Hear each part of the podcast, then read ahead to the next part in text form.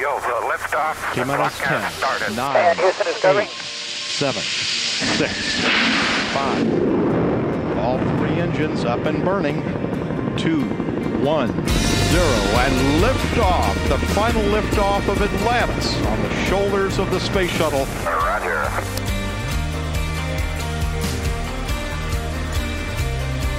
Hi, I'm Carl, and you're very welcome along to Into Space here on TRTE Radio.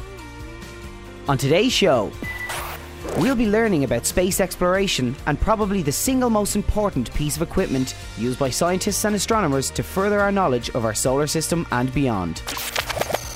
Our closest neighbour, the Moon.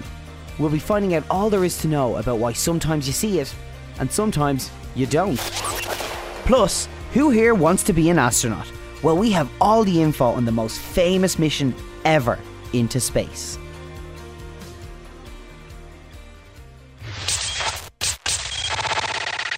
But first, there are a few things that are really important to know when we're talking about space, and terms that you're going to hear a lot on this show. So it's time now for the Into Space Guide to Space. Okay, so let's begin with planet Earth. This is, of course, where we live. If we were to zoom way out and take a look at our planet from really, really far away, we'd see that we're actually amongst a sort of community of other planets, all of which are circling around a great big burning ball of fire in the sky, which is, of course, the Sun. This is called the solar system. In the solar system, Earth is one of eight planets. Starting from the closest to the Sun and working our way back, they are Mercury, Venus, Earth, Mars, Jupiter, Saturn, Uranus, and Neptune. That's a lot of planets to try to remember, let alone what order they go in. So, to help us, there's this really easy trick you can use. Just say the following sentence My very educated mother just served us nachos. My very educated mother just served us nachos. So that's my for Mercury, very for Venus, educated for Earth, mother for Mars, just for Jupiter, served for Saturn, us for Uranus, and nachos for Neptune.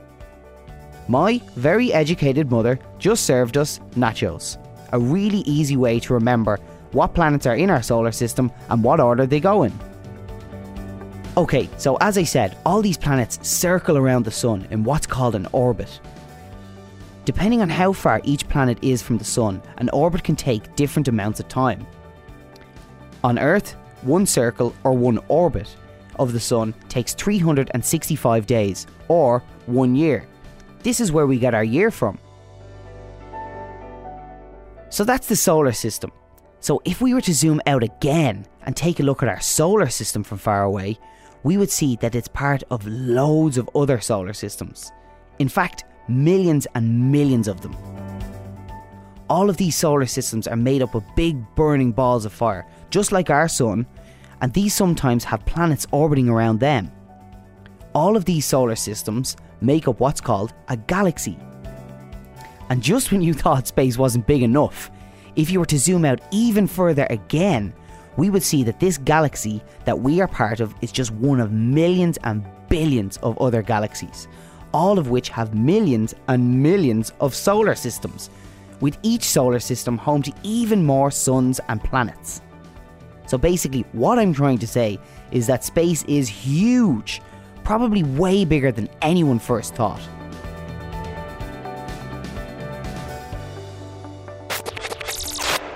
Okay, so speaking about stars, for millions of years, people have looked high into the sky at night and thought to themselves, hmm, I wonder what those bright, sparkly things are up there. People made loads of different guesses. Like at one time, they used to believe that the Earth was at the centre of this big glass ball and that the stars in the skies were simply holes in that ball, letting light through from the heavens above. It wasn't until telescopes were invented that we could be absolutely sure of what they were. The first ever telescope was invented way back in 1609 by an Italian astronomer named Galileo. The images it produced weren't very clear, but it was enough for him to be able to see that all those sparkly things in the sky were a lot more than just holes in a glass ball. Since then, humans have raced to build bigger and better telescopes to see further and further into space. One of the best examples of these is the Hubble telescope. This ginormous piece of equipment is the size of a bus and allows scientists to see things 10 to 15 billion light years away. Oh, actually, this is a perfect time for me to tell you one of the most important things there is to know about space, and that is the light year. Okay, so we've all heard the word light year before, To infinity and beyond! but a light year is a whole lot more than just a space ranger in Toy Story. It's actually the unit scientists use to measure distances in space. And there's a very good reason why they don't just use the same units that we use here on Earth, like kilometres and miles. Space is so big that it would take just way too long to write out all the numbers. So instead, they measure distance in how fast light can travel in one year. That is 58 trillion 656 billion 960 million miles. Just to give you an idea of how far that is, written out as a number, it is 5865 696 000 000. So to write out the amount of miles that the Hubble telescope can see, you would have to add another 10 zeros to the end of that number. Okay, so just as an experiment, let's try writing that down. Grab a pen and a piece of paper. Okay, you ready? So written down, that number is five eight six five six nine six zero zero zero zero zero zero zero zero zero zero zero zero zero zero zero zero. Oh man, that's a lot of numbers. So now you can see why scientists measure distance in light years, because instead of writing out so many numbers, we can just say that something is 10 or 15 billion light years away.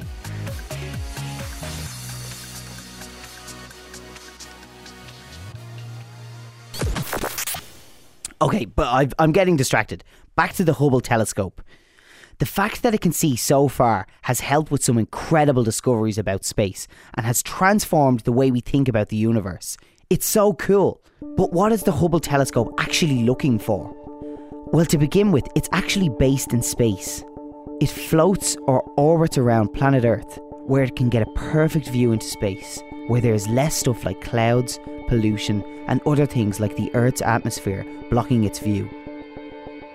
From here, it peers out looking at faraway stars that scientists don't know about, and other galaxies beyond our own, as well as taking amazing pictures of planets inside our own solar system and helping us see whether they might be able to support life like our own. If you'd like to see some of the incredible images captured by the Hubble telescope and to see some of the planets and galaxies it has photographed billions of light years away, you can visit www.hubblesite.org. That's H U B B L E S I T E dot O R G. You can learn loads more about one of the most important tools ever to be used by astronomers. There's even instructions on how to build your own mini version of the Hubble telescope.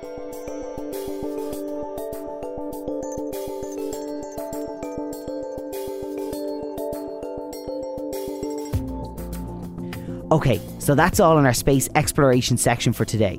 But next week, we'll be taking a look at one of the most exciting parts of space exploration the rocket. T minus 10, 9, 8, 7, 6, 5. All three engines up and burning. 2, 1, 0. And liftoff. The final liftoff of Atlantis on the shoulders of the space shuttle.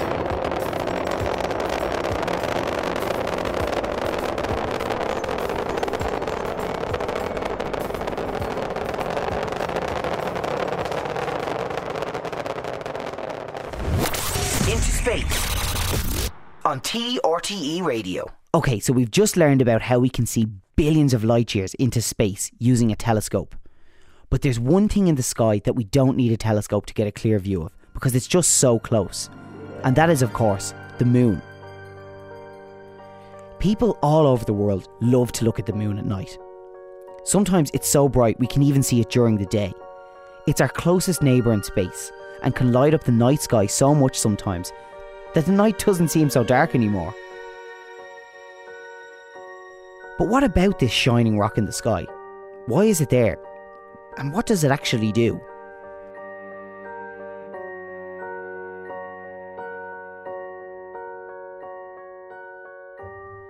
Well, to begin with, the moon is a lot more important than just a rock in the sky. It came to exist millions of years ago in a fiery collision between planet Earth and a rock the size of Mars. Something that scientists call the Big Whack.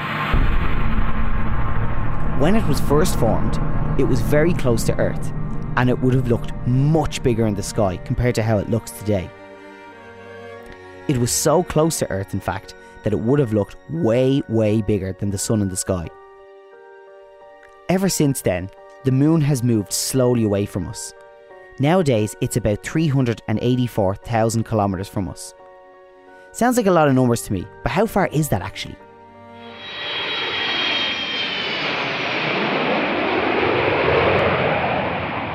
Okay, so let's take an aeroplane in the sky. Something we see every day. Well, every day that there's no clouds anyway. On average, an aeroplane in the sky is travelling at about 800 kilometres per hour. That's pretty fast. So, to get from Dublin to New York, for example, a distance of just over 5,000 kilometres, it takes about six hours. Well, if we were to point a plane at the moon, it would take 480 hours, or about 20 days. Hmm. Wonder where we could get a fuel tank big enough to fly a plane for 20 whole days. I'm getting distracted again. What were we talking about? Oh, yeah, how important the moon is. Well, the answer is pretty important. Without it, life on Earth would be totally different to how we know it, and might not even exist at all. The most obvious influence the moon has on Earth has something to do with the sea. With everything in space that's really big, like the moon or the Earth, there comes something called gravity. The bigger the object, the more gravity it has. Gravity is basically a pulling force given out by something. So on Earth, it is gravity that stops us all from floating away. And it's the reason why, if you were to take a pen or a ball right now and drop it, it hits the ground almost straight away.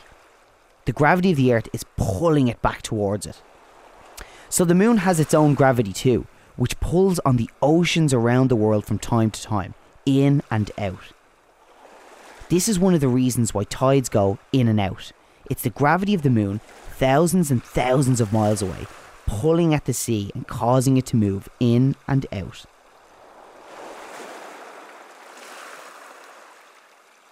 This is really important to life on Earth because it helped with the development of life on the planet way before humans ever existed. So without the moon there, it's quite possible that none of us would be here right now.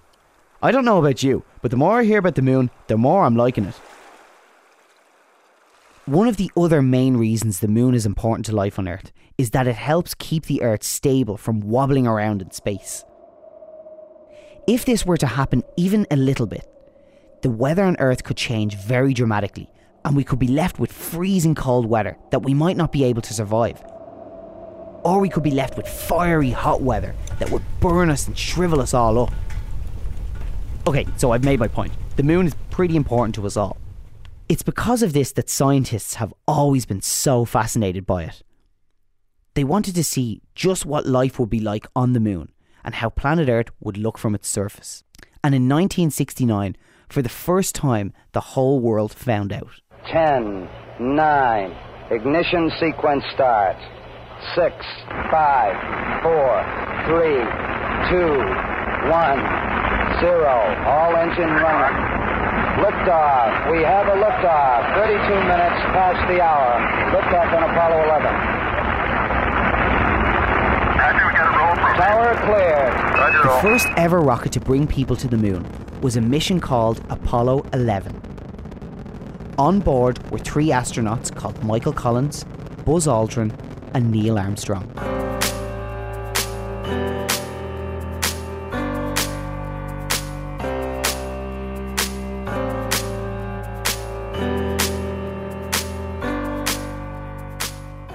On July the 16th, 1969, the Apollo 11 launched from the Kennedy Space Center in the USA.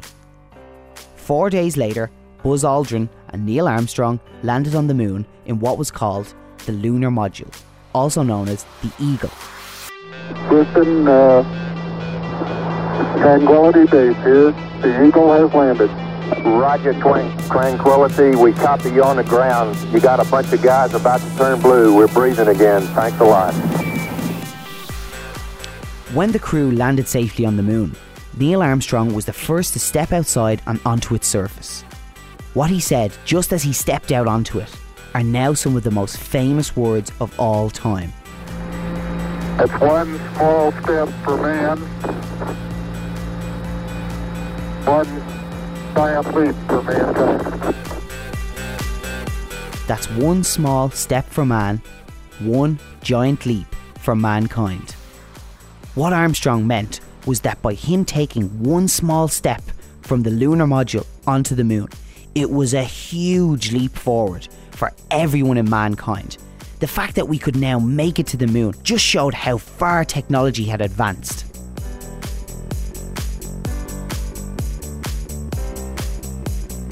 Now, when I say step out onto the moon, it wasn't quite as easy as that. Even though the moon is relatively close to Earth, it's so different from what we know here. To begin with, on the moon, there's no air. It's totally silent and still. Because there's no air, Neil Armstrong and Buzz Aldrin both had to wear great big spacesuits that were totally closed off from the outside atmosphere.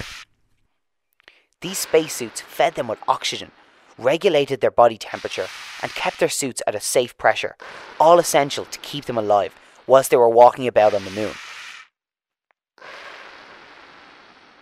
All this sounds very dangerous, but there was a pretty fun side to it as well. So, remember when I was talking about gravity earlier on? And how gravity depends on how big an object is? Well, because the moon is smaller than the Earth, this means that it had less gravity than the astronauts would have been used to. This meant that when they walked on the surface of the moon, they could bounce around really easily and jump much higher in the air than they would have been able to on Earth. Kind of like jumping around on a trampoline all day. I don't know what you're thinking, but I definitely would like to walk on the moon. After a couple of hours, it was time for the two astronauts to pack up and start making their way back to Earth. Before they did, they collected some rocks, performed some experiments, and planted an American flag on the surface. The really cool thing about the moon is that because there is no atmosphere, no wind, no rain, nothing like that, the footprints left by Neil Armstrong and Buzz Aldrin as they bounced around on the surface of the moon are the exact same today as they were almost 50 years ago. So if you were to go up there right now, you would find them exactly as they were when they left. Into space on TRTE Radio. Another amazing thing about the moon is the fact that it looks completely different in the sky from one week to the next. This is because it goes through what scientists call moon phases. There are loads of different phases of the moon, and each phase represents how much of the moon we can actually see. The first phase is called a new moon. The interesting thing about a new moon, however, is that we can't actually even see the moon during this stage. This is down to a few things, but the main reason is that we depend on light from the sun bouncing off the moon and reflecting back to Earth in order to be able to see it at night. During the new moon phase, the side of the moon facing planet Earth has no light bouncing off it, and because of this, it's not visible in the sky. As we move on from a new moon and through the days, the sun begins to reflect more and more light off the moon, and we begin to see more and more of it. When this happens, we say that the moon is waxing because each night a little bit more is visible compared to the night before that. This keeps happening until we reach a full moon. This is the complete opposite to a new moon, and the side of the moon facing the Earth is completely illuminated by the sun now. After this, the moon goes into its next phase, where more and more of it starts to disappear every night. When this is happening, it's called waning. So the moon keeps waning until finally it completely disappears again, and the entire cycle starts all over again. From start to finish, one cycle of the moon, from a new moon to a full moon and back again takes 29 and a half days. So take a look into the sky tonight and have a look at the moon and see which stage it's actually at. Maybe you won't see it at all. Maybe it's the start of a new moon. Or maybe there's just lots of clouds.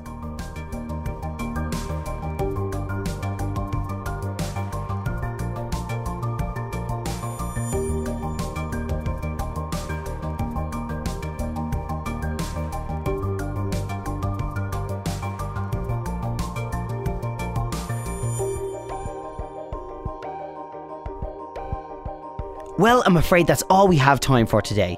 But before we finish, we just have time for five amazing facts about space that you can use, along with everything else we've learned today, to tell your friends, families, and teachers all about just how amazing space is.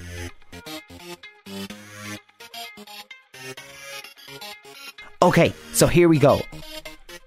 One. The sun is over 300,000 times larger than the Earth. Yep, that's right. You would need to put 299,999 other Earths beside our planet just to be as big as the sun. 2. Venus is the hottest planet in our solar system. Temperatures there are about 462 degrees all day and all night. Hmm, better remember to bring some sun protector. 3. A fact we heard about earlier, but it's so cool I'm going to mention it again. Footprints on the moon left behind by astronauts will stay there forever, as there is no wind to blow them away. 4. Some of the fastest asteroids can travel through our solar system at a speed of 26 miles per second. Yep, one whole marathon in just one second. We'll be learning more incredible facts about asteroids later on in the series. 5. When a moon circles a planet, it's called an orbit. In fact, anything that circles around a planet is said to be in orbit. So the moon, satellites, and even rockets in space are all in orbit around the planet Earth. Into space. On TRTE Radio. Okay, so that's all we have time for today. Thank you so much for joining me here on TRTE Radio on this adventure into space. Remember to tell all your friends and family about just how amazing space can be. And join me next week where we're going to learn even more incredible facts about planet Earth and even further into our solar system. I'll leave you with this brilliant song all about outer space. This is Shooting Star by Owl City. Close your tired eyes, relax and then count from one to ten and open them. All these heavy thoughts will try to weigh you down, but not this time. Way up in the air, you're finally free and you can stay up there right next to me. All this gravity will try to pull you down, but not this time. When the sun goes down and the lights